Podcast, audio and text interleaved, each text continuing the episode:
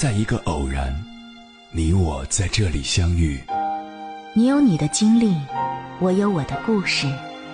因为彼此的寻觅，我们走到一起。千山万水只为你，捎来谁的秘密？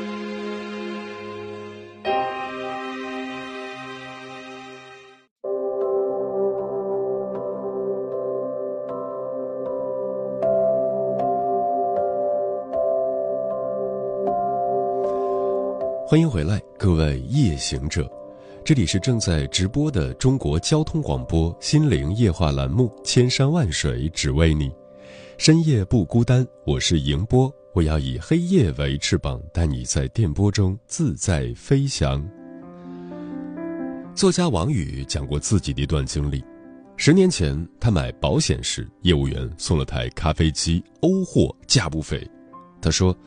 当时我喝的咖啡都是速溶的，王宇把这台顶好的咖啡机搁置了起来，想的是，等我有钱了再用它来煮咖啡。四年后，王宇结了婚，妻子打扫房间时在床底发现了咖啡机，问道：“这么好的咖啡机哪里来的？”王宇便将咖啡机的来历解释了一遍，说：“老婆，等我们买了房子后再用吧，我给你磨咖啡。”四年后，两人终于买了新房。装修房子时，还专为咖啡机设计了一个位置。两人摆上咖啡机，准备美美的享用时，结果一插电，才发现咖啡机已经锈坏。王宇感慨不已：“如果我得到它的时候就开始煮咖啡，我已经喝了快十年了。”老是想等更有钱后再用的他，就这样永远错过了这台咖啡机。他说。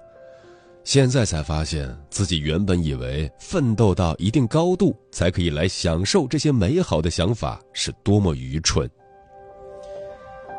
很多人活的就像王宇，等我考试完再好好品尝那款美食，等我挣了这笔钱，我就带儿子去迪士尼，等我有钱了，我要来一场说走就走的旅行，等我有钱了，我要像他那么浪漫。等我有钱了，我也要像他那样优雅。等我有钱了，我要把朋友圈的照片变成现实。我们总喜欢把享受生活推到等我有了什么什么以后，可等到那一天就能享受生活了吗？未必。接下来，千山万水只为你，跟朋友们分享的文章选自时宜，名字叫《钱不贵，生活才贵》。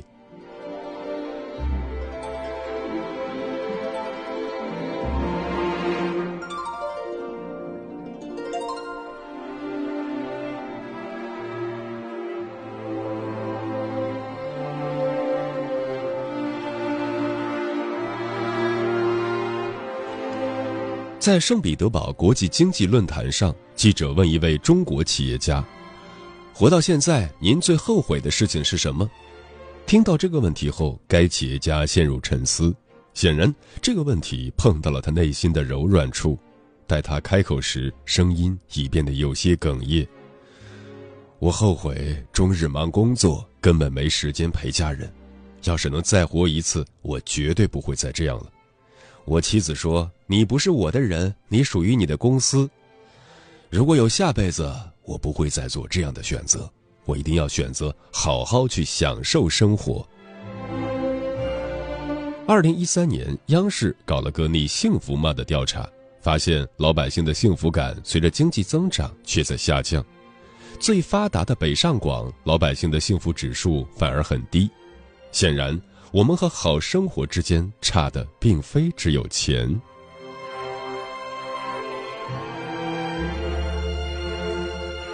一位出国三年的同学最近又回国了，这哥们儿以前无比向往资本主义生活，每次讲到中国现状，都用一个词乌烟瘴气。他压根儿瞧不上中国，天天想着移民海外。几番努力后，三年前他终于去了加拿大。走时那叫一个兴高采烈，眼睛直放金光，没雾霾，不堵车，美女也多。但三年后他又回来了，含血愤天的在那儿控诉，在加拿大过日子实在是太无聊了。你看，即便再有钱，心若有枷锁，逃到哪里都是牢笼。著名学者张颐和在写《最后的贵族》一书时，讲到了康有为的女儿康同弼一家。一九六六年，康同弼家被搜抄一空。我爱花儿，花儿没了；我爱音乐，音乐没了。康同弼暗自流泪，对我而言是经脉寸断呀。但即便经脉寸断，他依然活得那般诗意。水仙开了，就给每根花茎套上红色纸圈。水仙自有春意，而这寸寸红则带出喜庆气氛。即便再穷，他也要去特定的商店买豆腐乳，都会多准备几个铁盒，一种味道装一种盒子。张怡和不明白，都穷成这样了，你们怎么还这么讲究？康同弼说：“因为这才是人的样子。”你看，真正懂生活的人，用不着花很多钱，也可以把生活过得有滋有味。所以，懂不懂享受生活，其实跟钱没关系，更多的在于你有没有一种积极的生活态度。没钱但有态度的人，不管到哪儿都能将生活过成诗；有钱但没态度的人，不管到哪儿都能将生活过成屎。男人书有句话说得好：“不是生活决定品味，而是品味决定生活。”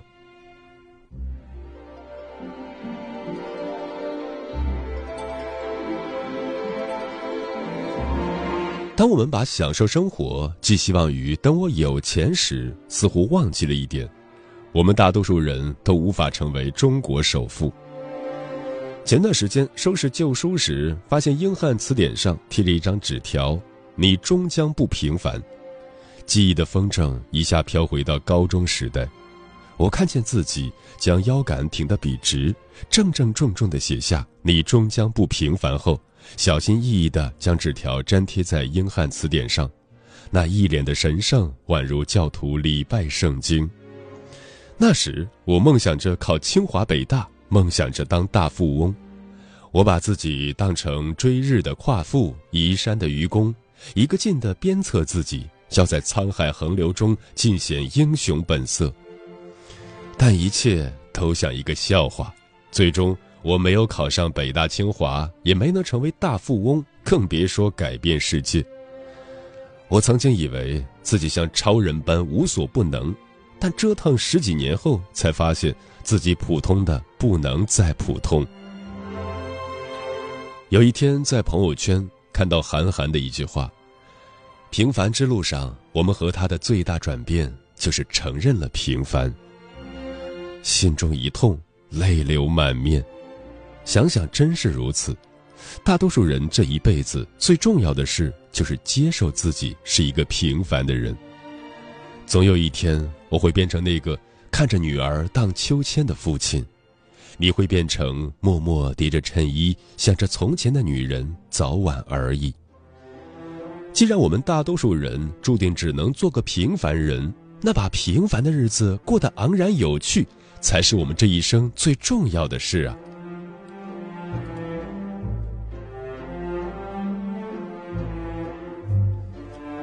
你可能万万想不到，哈佛大学排名第一的课程不是时髦的经济学课程，也不是实用的法律课程，而是沙哈尔主讲的幸福课。幸福课为何在哈佛大受欢迎？因为大家过得越来越不幸福。沙哈尔说：“越来越有钱，却越来越不快乐，已成为全球性现象。为何越有钱反而越不幸福了呢？”沙哈尔说。因为追求幸福的方法错了，以追求物质的方式追求幸福，只会离幸福越来越远。爱因斯坦说：“同一层面的问题不可能在同一个层面解决，只有在高于它的层面才能解决。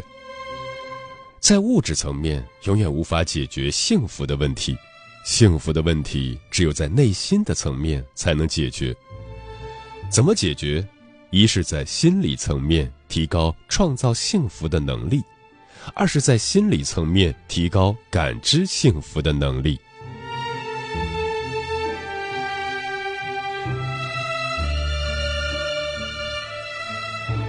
蒋勋有位朋友买了栋亿元豪宅，并找了日本最有名的设计师来装潢。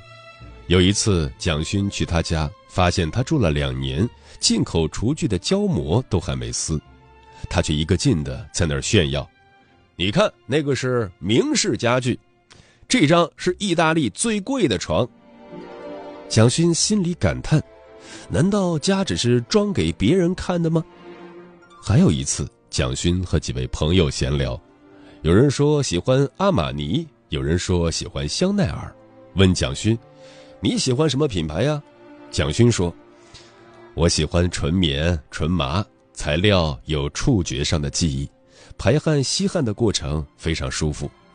名牌不适合我，因为我喜欢自在。”在追求幸福的过程中，我们通常以两种方式失去自我。第一种是生活给别人看，穿时尚衣服是为了让别人看，开的车也是为了让别人看，买别墅也是为了让别人看，一切的一切都是为了展现给别人看。第二种是看别人如何生活，别人有了豪车，我也要豪车；别人有了别墅，我也要别墅。别人孩子读名校，我家孩子也要读名校，一辈子都过着别人家的生活。我们以为这样便可以获得幸福，但没想到我们恰恰因此弄丢了幸福。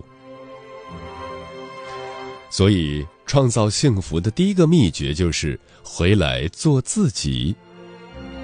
蒋勋说：“所谓生活之美，其实就是回来做自己。”我知道自己要什么，知道生命应该用什么方式去活着。什么是享受生活？生活给别人看不是享受生活，看别人如何生活也不是享受生活。享受生活是不被流行所干扰，回来做自己。一去比较，你就输了。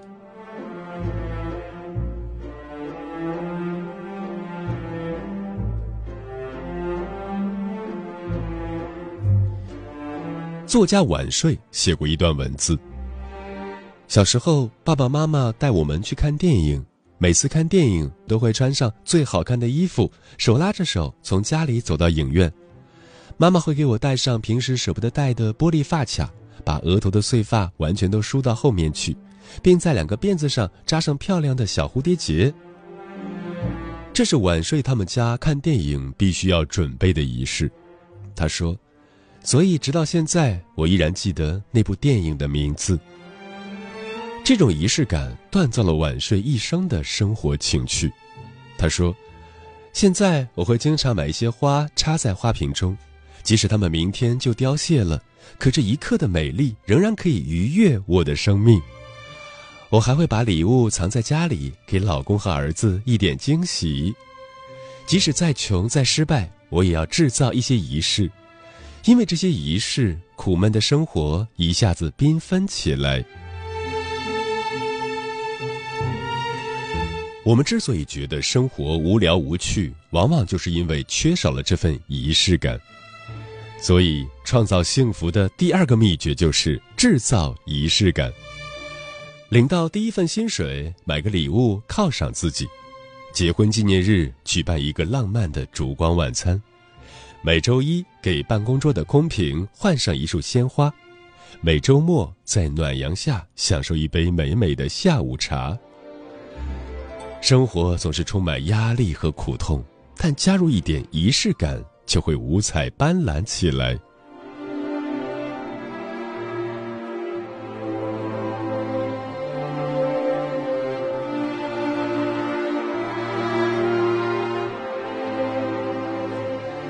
一位朋友很苦恼，老爸退休后得了抑郁症。他老爸以前是个干部，除了上班就是应酬，一退休不应酬了，生活一下子找不到着落。与此相反，与老爸同时退休的老妈，退休以后的日子却过得非常滋润，隔三差五就去逛花市，把家中花养得非常漂亮，人也好像越活越年轻，越活越漂亮。生活有没有一点爱好，还真是不一样。朋友感叹道：“经常听到有人抱怨工作，说非常不喜欢，只是为了混口饭吃。如果你没办法从事喜欢的工作，那么，请记住创造幸福的第三个秘诀：培养小嗜好。胡适先生说：“你寻得的职业未必就是你所学的，未必是你所欣喜的。在这种情况之下，工作往往成了苦工。最好的救济方法就是发展职业以外的正当兴趣与活动。”朋友阿强是搞计算机的，整天忙得像狗。但无论多晚回家，他都要泡一杯咖啡，然后悠哉悠哉地听几首黑胶唱片。音乐一响起，疲惫和抱怨就烟消云外了。这样的小爱好、小兴趣看起来好像无用，但正是这样的无用之用，才是痛苦不会要了我们的命。才让我们的心灵不至于在应付疲惫的奔跑中失去弹性而枯竭。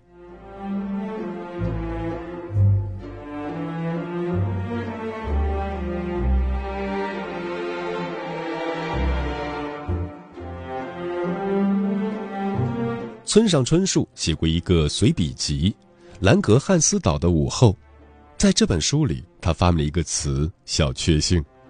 何为小确幸？就是指微小而确实的幸福，持续三秒到一整天不等。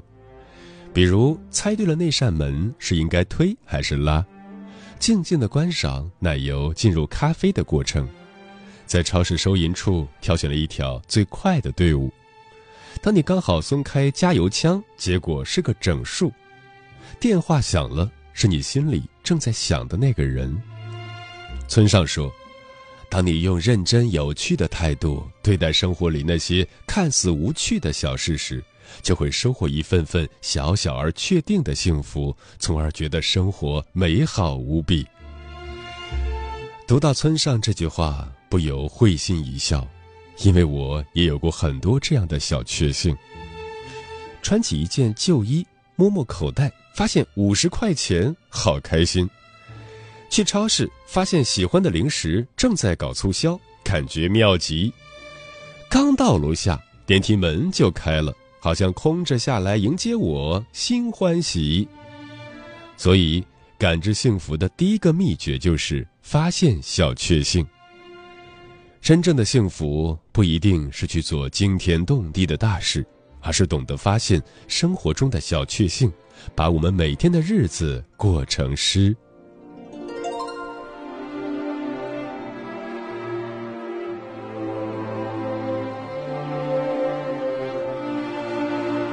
苏东坡被贬黄州，穷得吃不上饭了，但依然穷中作乐，四处巡山玩水。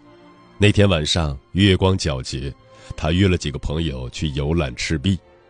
泛舟江上，想起赤壁之战的场景，便挥毫写下了著名的《赤壁赋》，还有那篇宋词中的千古绝唱《念奴娇》：“大江东去，浪淘尽，千古风流人物。”故垒西边，人道是三国周郎赤壁。乱石穿空，惊涛拍岸，卷起千堆雪。江山如画，一时多少豪杰。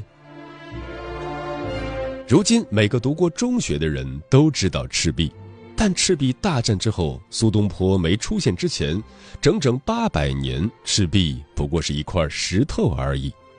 为何偏偏是苏东坡把它发掘成了美景？因为苏东坡懂得慢。为江上之清风，与山间之明月，而得之而为声，目遇之而成色，取之无尽，用之不竭，是造物者之无尽藏也，而吾与子之所共适。平日里。我们都忙个不休，忙着赶路，忙着学习，忙着应酬，忙着升官，忙着加薪，忙着算计。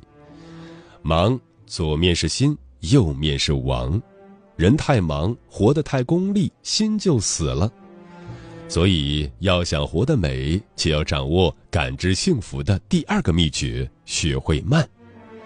找个地方发呆，真巧，你抬头望见了满天繁星；错过公交，何妨你走路时发现了小巷之美；停电无法加班，正好你听了一夜雨打芭蕉声。阿尔卑斯山路旁竖着一块牌子，上面写着：“慢慢走，欣赏啊。”一慢，我们就会看到无数平常看不到的美景；一慢。我们的生活就会立刻美起来。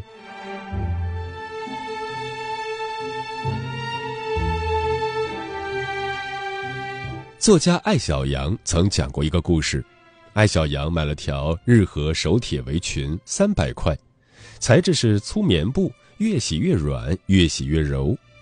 闺蜜见了这条围裙后爱不释手，但得知价格后说：“你太奢侈了。”艾小羊反驳道。你上月才花一万买了个包，闺蜜立马解释：买这个包是有用的，拎着这包碰到高富帅时你不怯场，拎着这包去谈业务你的可信度高。你买这么贵的围裙能穿出去吗？能谈业务吗？只是在家用而已，哪里需要这么好？艾小羊笑了，说了一段很经典的话：越是别人看不到的东西，越是私人体验的东西。就越是一个人生活质量的标志，因为这些东西让生活成为生活，而不是简单的生存。如果说几万元的包是为了加深公众对你的印象，那几百块的围裙则是为了加深我对生活的认识。艾小羊说的这段话，讲的就是感知幸福的第三个秘诀：把钱花在丰富个人体验和感受上。挣钱是为了享受生活，而不是取悦别人。把钱花在丰富个人体验和感受上，你买回的才是愉悦心情和自在状态。能花一万块买包的不一定是富人，但肯花三百块钱买围裙的就是有钱人。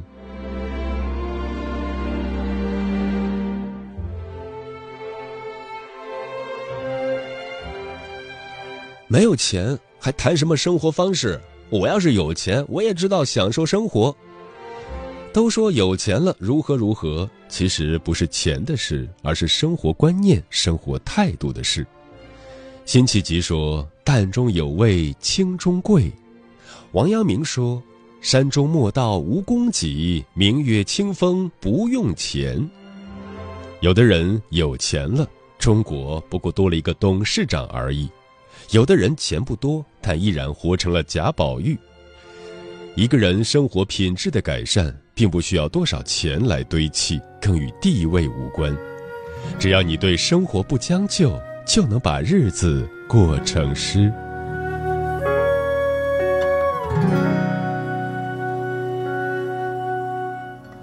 每个早晨七点半就自然醒。风铃响起，又是一天，云很轻。晒好的衣服，味道很安静。一切都是柔软又宁静。每个路口，花都开在阳光里。小店门前传来好听的恋曲，不用太久就能走到目的地。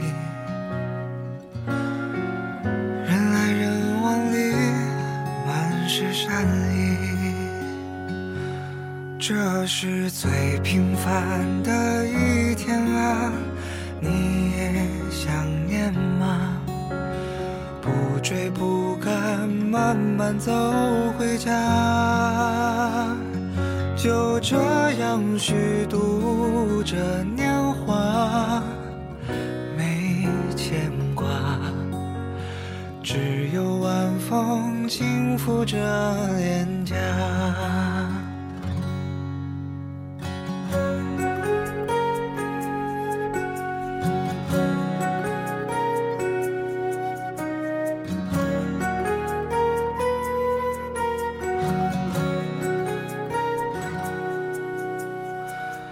日落之前，斜阳融在小河里。逛了黄昏市场，收获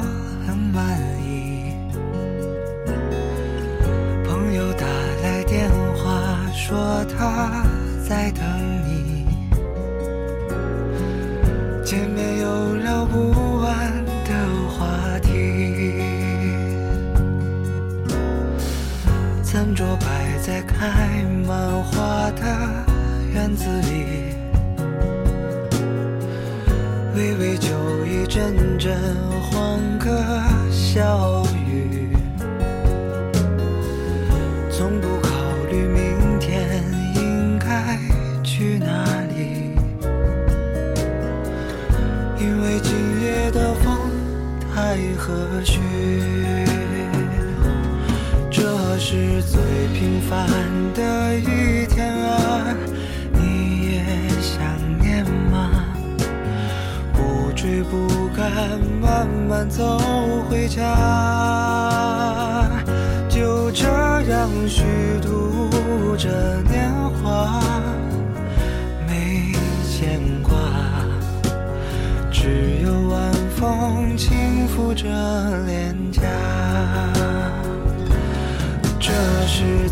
完美的一天呐、你也想要吗？生活可以不那么复杂，